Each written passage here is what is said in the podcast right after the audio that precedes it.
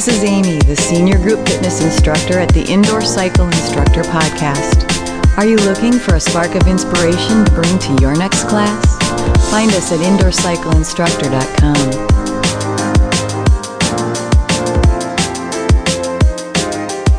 Hi, and welcome to another edition of the Indoor Cycle Instructor Podcast. This is your host, John McGowan, and three years ago, when I was interviewing for my present job as an indoor cycling instructor, I was asked, What makes you special? My response was that my bike racing experiences helped me tell a great story, one that helps the participants know and feel what it's like to be racing in a criterium or a long time trial. Can you tell a good story? One that adds context while engaging and entertaining your class? My guest today is Jesse Pearsall. I've asked her to come on because she is an adjunct professor of communication studies at West Chester University, and she's a frequent contributor to the Spinning newsletter. And most importantly, she's one of us. Jesse's been a spinning instructor at Level 5 Fitness and Conditioning at Malvern, Pennsylvania. Jesse, welcome to the Indoor Cycle Instructor Podcast. Thanks, John. It's a pleasure to be here. We're talking about creating a good story. What got me interested in you is I read an article on the in the Spinning News about literally speaking, where you're taking concepts of what make a good book and applying them to the stories and setting that we set up for a class. That's right. One of the things that impresses me about every time I read a story, or especially when I sit down to, to write a story or even a um, an essay, is that there are certain guidelines for creating a story. Things like having characters, having a setting, having a plot. You know, basically stuff that unfolds during your story. Even having a perspective from which that story is told. It's really some or all of those things can be a part of a good spinning journey. You have 45 minutes or an hour with the people in your class, and you have as one of your tools idea that you can take the whole class and turn it into a big story where things happen, um, where the events come to a climax, and where the things sort of resolve at the end, your cool down, even. And so I, I wanted to explore that a little bit. Of course, I, in an 800 word essay, you can't um, talk about everything that's related to writing a story, but I talked about four of the, the concepts that I thought really apply, which is character, setting, plot, and then point of view. Talk to me about the setting. I, um, now, well, let's back up just a little bit. You're an indoor cycling instructor at uh, Level 5 Fitness and Conditioning. Tell me about your class there. I've been teaching there, I guess, for about three years, and I have, depending on my my teaching schedule at um, I teach public speaking over at West Chester University so depending on that schedule from semester to semester, I, I generally pop around a bit on the schedule at level five. But currently, I teach a 5:30 in the evening class on Mondays. But I've I really taught the entire gamut there. I used to have a 6 a.m. class every week, um, and I've had the night classes, and most recently I had a dedicated lunchtime class, which was a lot of fun too. So I sort of over the last three years there been in and out of all the different time slots. And so you're taking what people would look at as common communication or public speaking skills and you're trying to apply them to your class. I think they can be wonderful tools to use, especially as if you've been teaching for a while, it can be tough to keep things fresh. So I think that thinking about spinning from or any cycle class from the perspective of creating a story or from using language to make your class memorable or engaging sort of gives you another tool to keep things fresh again. So it's just an alternative, something something new to try and have fun with. Which is the context of my entire podcast is that search for some inspiration. You know, for those of us that have done this for many years, you do become stale. So, uh, you know, applying some something new tends to be motivating to both you and to your class. Let's talk about you know forming the story. You know, the first concept that you use is the setting. So describe how you would go about that. So one of the things that you want to do when you write a story or an essay or when you set out to put together a class is you have this idea of a sense of place that you need to situate your story or your class in. And sometimes that's the physical room. So in my case, when I walk into our spinning room at level five, the walls are dark blue. It's not all that compelling of a physical space. There's nothing really on the walls. We do have some holiday lights that stay up all the way around, um, all year round, to give it some color. But when you walk in there, it's not necessarily an inspiring type of setting. But at the same time, something that I like about it is that it's a blank slate, so there's nothing in there that really distracts people.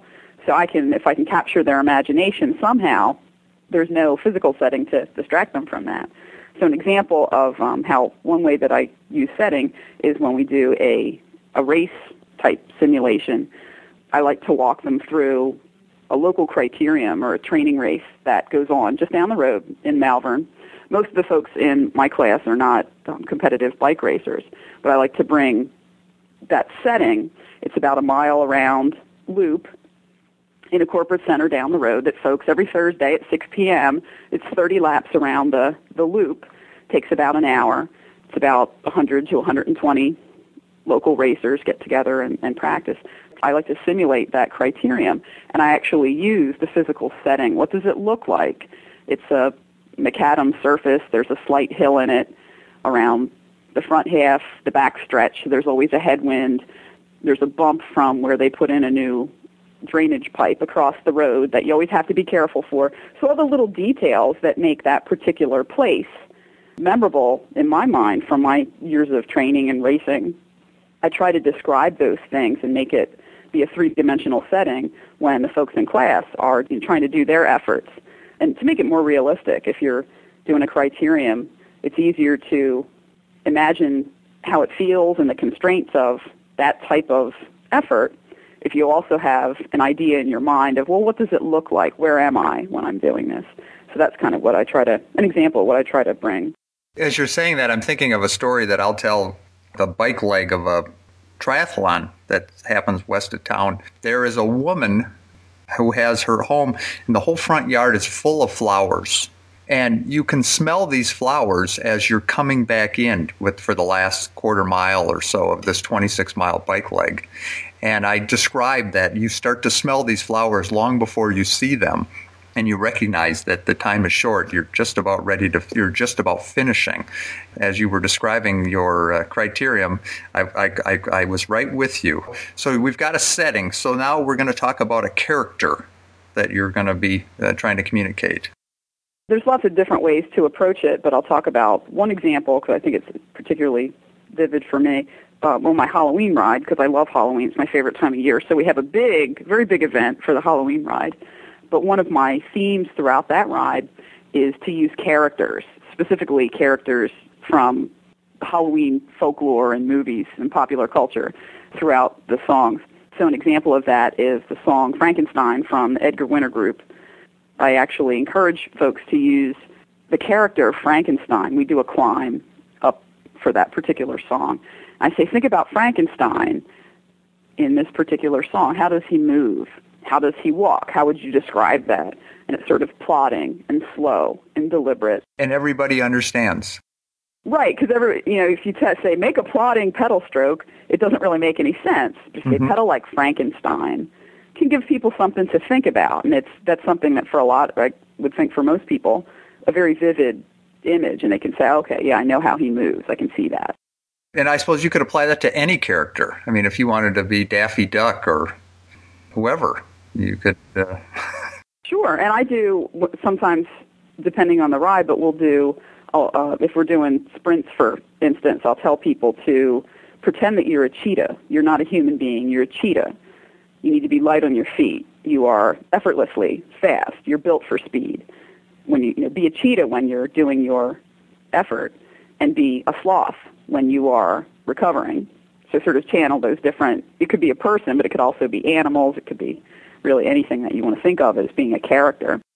And bringing that metaphor, most people will understand. Interesting. Okay, so then the next point, you're going to develop a plot around this whole story. How, how do you go about that?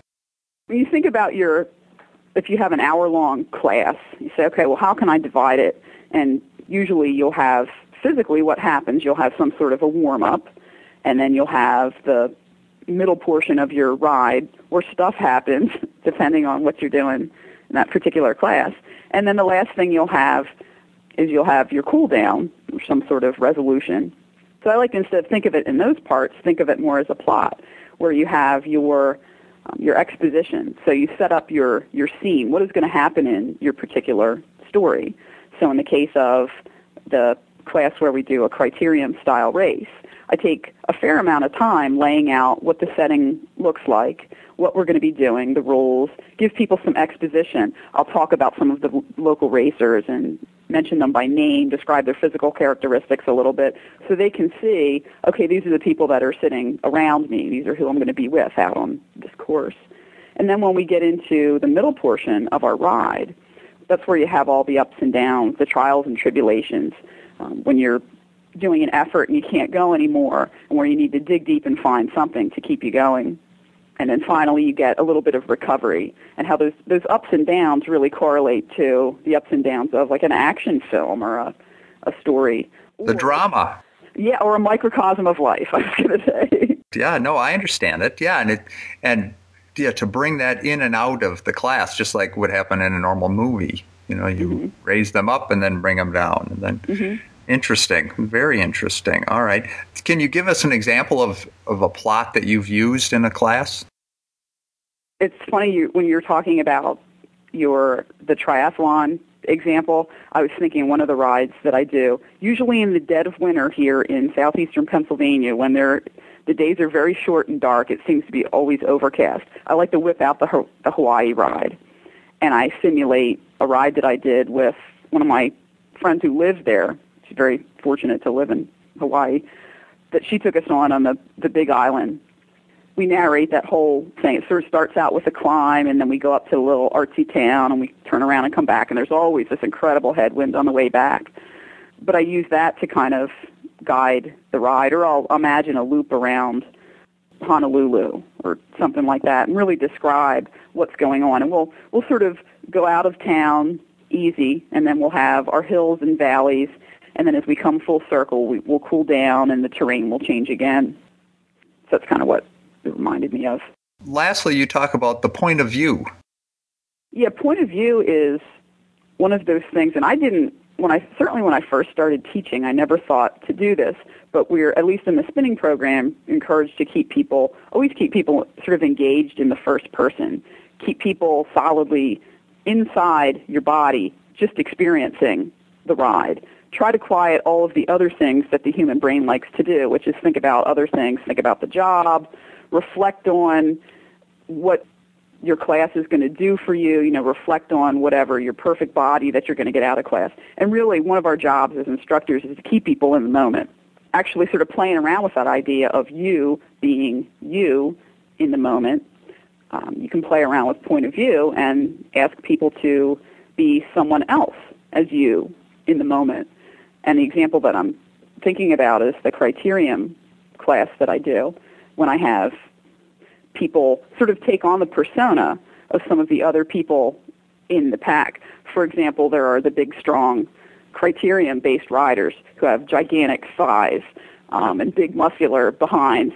So imagine that you have that at your disposal the next time we go really hard for a lap.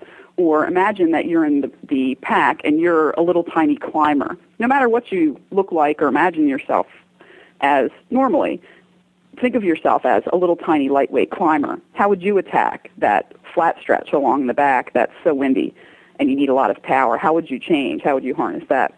So kind of just the idea of getting outside yourself and pretending that you're someone else or in that case it's a, a person, but imagining that you're an animal even um, and channeling those qualities to get yourself outside your own mind and maybe help you find a different part of your workout. Interesting.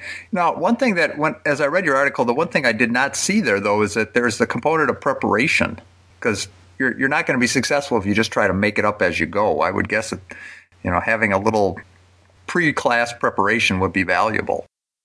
Sure. One place you can prepare, well, before I even talk about that to back up, one thing is, and this is the same too if you're, you're writing a story, you don't necessarily pick all of the elements of a story, character setting, plot, point of view, and say, I'm going to use all of these to their fullest potential in my story.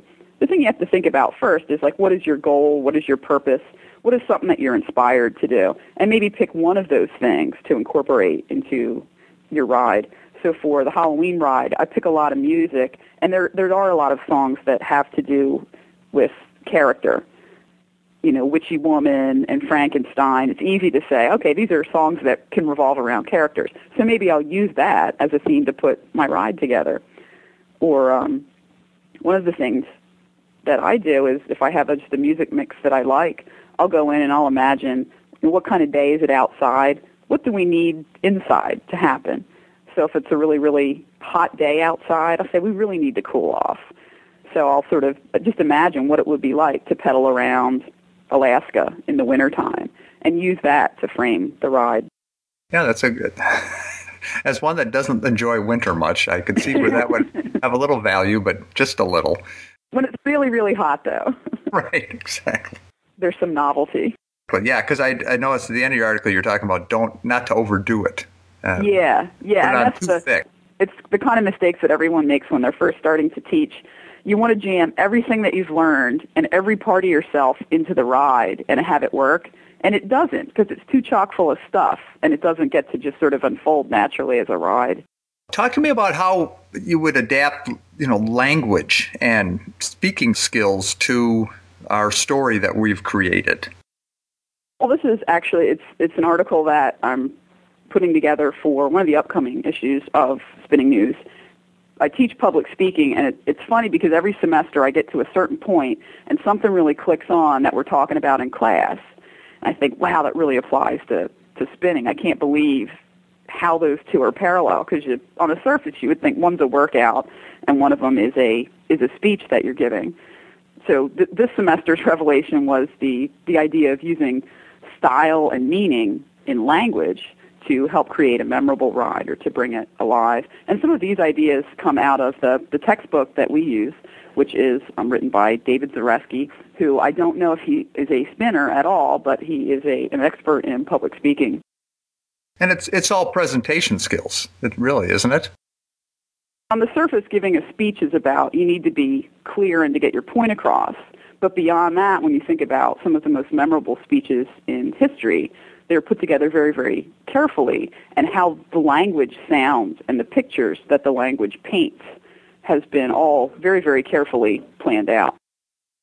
And it is a, I wouldn't say it's a gift, but it is a learned talent that you really need to practice, isn't it? Sure. Yeah, it's it's one of it's like anything else. Lance Armstrong climbed on the bike the first time and was a really really good bike racer, and uh, certainly people who are brilliant public speakers, probably the first couple of speeches they gave have that same element of being a lot of potential there. But it's a skill that anyone can certainly get better at, and it's an important skill to get better at as well because it's you never know when you're going to have to stand up there in front of your kids' educational council and argue for why a certain book should be included in the curriculum. So, what are some of these language skills that you're going to be writing about? Well, there are there's three broad tools that I thought are especially relevant to spinning, and those are clarity, rhythm, and vividness. And I like to think about those um, to kind of bring them down to a more concrete level. Clarity is about being really, really clear with the language that you use so that people understand your message. A lot of times we'll be up there in front of the room, for example, and it'll be perfectly clear in your mind what you're talking about, and then you'll look out and you'll say, "Why aren't they doing what I thought they were what they should be doing?" yes, and you then, are you know, give you that puzzled look, and it's like it's because what I just said made no sense. So then you have to go back and, and investigate. So the idea of clarity has a couple of of components to help with that, and then rhythm has to do with how, how does the language sound? Think of language as music. How does it sound? How does that inspire you? And lastly, the idea of vividness really is how can you use language to create a visual image in your mind. All right, so give me some examples of clarity. Okay, so uh, two of the, the concepts that um, may or may not make it into my final draft, but would be the idea of using concrete words to bring a message um, down to people to make it very, very clear in their minds. One example is if you're trying to explain how far it is to the moon from Earth. You'd say, well, it's you know, it's whatever. It's a trillion miles from here to the moon. And most people kind of think, ah, a trillion miles, but it doesn't really mean anything. But if you can put it into a context of some sort or make it concrete, say, from here to the moon, it's driving from the east coast to the west coast of the United States, driving back and forth 5,000 times or whatever. So the idea of giving someone something concrete to focus on rather than leaving it abstract. Um, one of the things that I was thinking about is imagine if you just said to people in your class, okay, we're going to pedal 60 revolutions per minute right now. Most people nod, okay, 60 revolutions per minute. But if you have a song on that is about 60, you can say, we're going to pedal 60 RPMs. Find the bottom of the pedal stroke on each beat of the music. So it gives it, and this is something that we all do naturally, but it's something worth paying attention to and making sure that we do, is being very concrete about the things that we say in class. How do you communicate resistance or load with clarity? I usually would just use a comparison for that because I think that's actually the clearest way to present it. So when you say, okay, we're going up a really, really, really steep climb now, I want you to imagine that you're you're pedaling not just through mud, you're pedaling through cement. And it's not cement that's just been poured. This is cement that's set up for a while. It's very, very thick. To kind of give people just a lot of real detail about that. Okay. Rhythm. Rhythm has to do with the pacing and the feel of language. And I think sometimes this is one of the hardest things to understand about language because it's so easy to think about the other parts that go along with rhythm. But if you think about language as music, if you think about um, a favorite song of yours, and think not just about how the song sounds, but take the words out and say them, especially rap music. You don't need anything else going on except the words because the words have been put together in such a way that they have um, this staccato percussive rhythm behind them, and that's where the energy actually comes from the rhythm of the sounds, not just the meaning of the words. Um, so a couple of of concepts that are sort of part of building this pacing and feel into your language are repetition, and this is certainly something out of the, the spinning manual.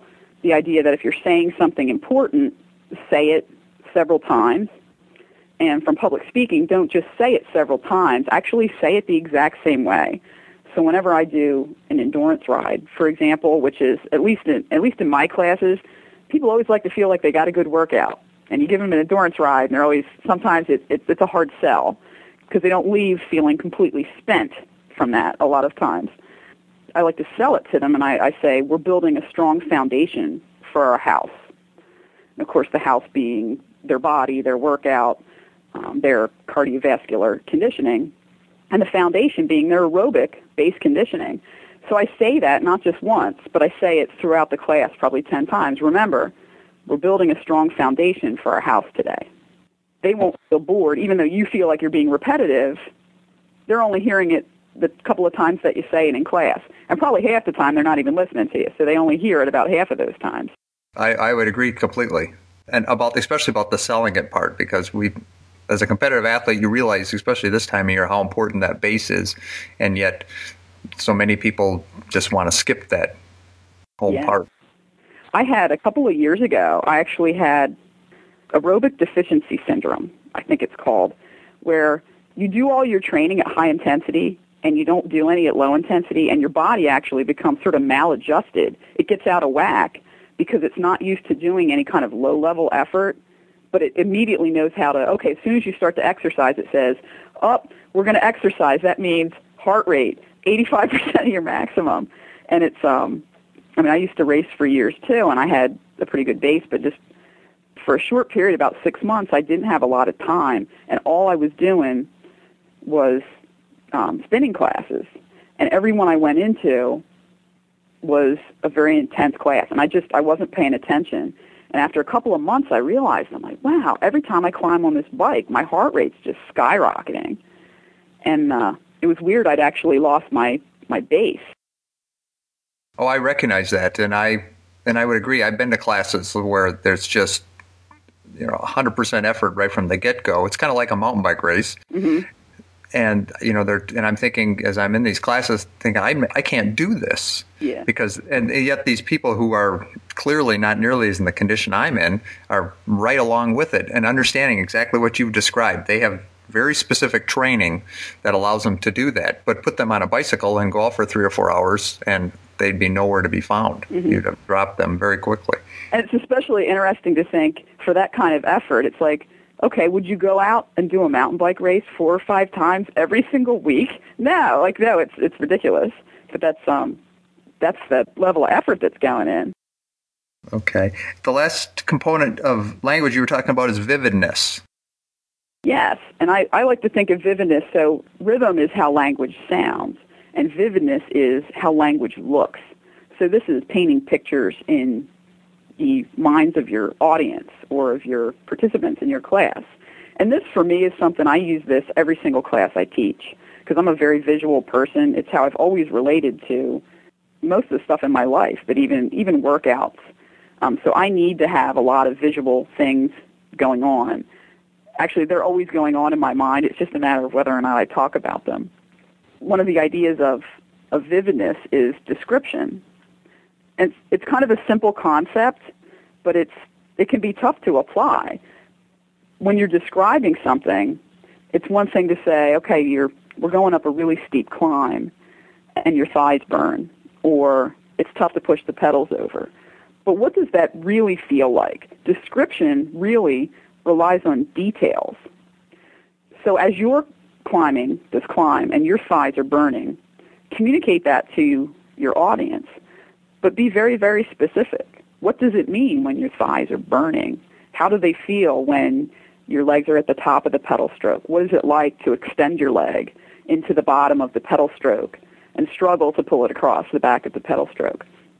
Um, but really try to be very, and again, being clear using concrete words like we talked about before, uh, but being very, very specific, using a lot of details helps to bring that alive in the minds of the riders.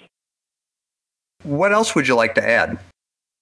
I guess one of the things that I would add is sometimes you'll use these in your class or you'll whatever you try something new and you don't hear about it. You don't know. Like a lot of times I go in and I kind of do my thing, and and we're you know we'll be talking and laughing in class, and then people will leave, and you don't really get a sense of, I wonder if that worked.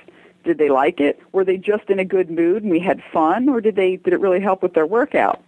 And it's uh, it's funny because um, this past Monday, when I came in, one of my my regulars, her name is Happy, and uh, she came in, and she she said, "Remember." Remember a couple of weeks ago when you had us riding through that swamp? And I said, no, actually, I don't remember that we rode through a swamp. She's like, yeah, yeah. We were doing a climb. We were in South America. There were bugs and snakes, and and then um, one of the other gals in class said, yeah, yeah, no, there were. I hate snakes. I couldn't stop thinking about these snakes, and we're riding up this hill, and it was uh, it was just funny because I barely remembered. You know, I started to remember like, oh, I think I did. I was I could see people were getting bored up the climb, so I threw in a little something.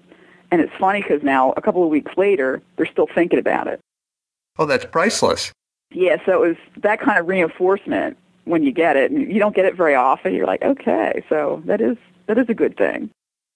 That's one of the thoughts I've had for a future podcast is how to elicit comments.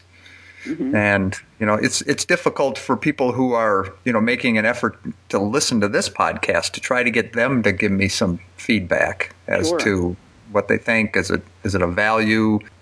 But even more difficult is especially face to face because people tend to lie to you sure. uh, when they know you. You know, you ask them, "Oh yeah, yeah, that was great," yeah. but but to have them actually come back to you with a story that that you told and that it was so memorable that weeks later, well, that's great. It's one of those things that you, if you can't just ask them, "Hey, how was that as a class?" Because once they get to know you and they like you, and they like you, it doesn't really they're like, oh yeah, the cl- okay class was good, but class was good because they like you, and it's hard. Like, how can you get people to sort of analyze their workout and say, was that, you know, when we went up that, when we rode up the dune of sand that was slipping and sliding, how effective for you was that as a, you know, in increasing your power output? Impossible to get that kind of feedback. I have my uh, my my students in my one public speaking class this semester, I always take a day at the end and we have sort of a debriefing. We talk about how the semester went, um, talk about stuff that I could improve as an instructor, talk about stuff that they liked, that they got a lot out of. And one of the activities they said they really liked, we simulate a meeting in one of my classes. So they have to get up there with their group members and and do a meeting, but it's kind of like a fake meeting that you would have because it's obviously been scripted. And uh, one of the guys said, "Yeah, I love that meeting assignment. That was so fun." And while it was nice that it was fun, I said, "Well, okay, it was fun, but did you get anything out of it?" And it's uh, it's a fine line to cross because it's like people had fun. So yeah, they did get a lot out. They felt like they got a lot out of it, but was it effective? Nah, I don't know. Well, the fact that it was memorable probably means that it had some effect, yeah. right? Yeah. Yeah, I'll tell myself that. exactly. Oh, perfect. All right. Well, uh, Jesse, I enjoyed having you on the Indoor Cycle Instructor podcast today, and I will be posting links to your articles as well as uh, some contact information for you. If anyone has any questions, they can um, leave a comment on the post for this podcast. I'd also encourage everyone to uh, give us a rating in iTunes. Um, if when you're there, there's a review, and I don't think I've had any reviews, and I'd love one. So if you, if you're listening to this, and the next time you're on iTunes, I would sure appreciate it. As always, uh, I hope uh, you stay warm and enjoy riding indoors.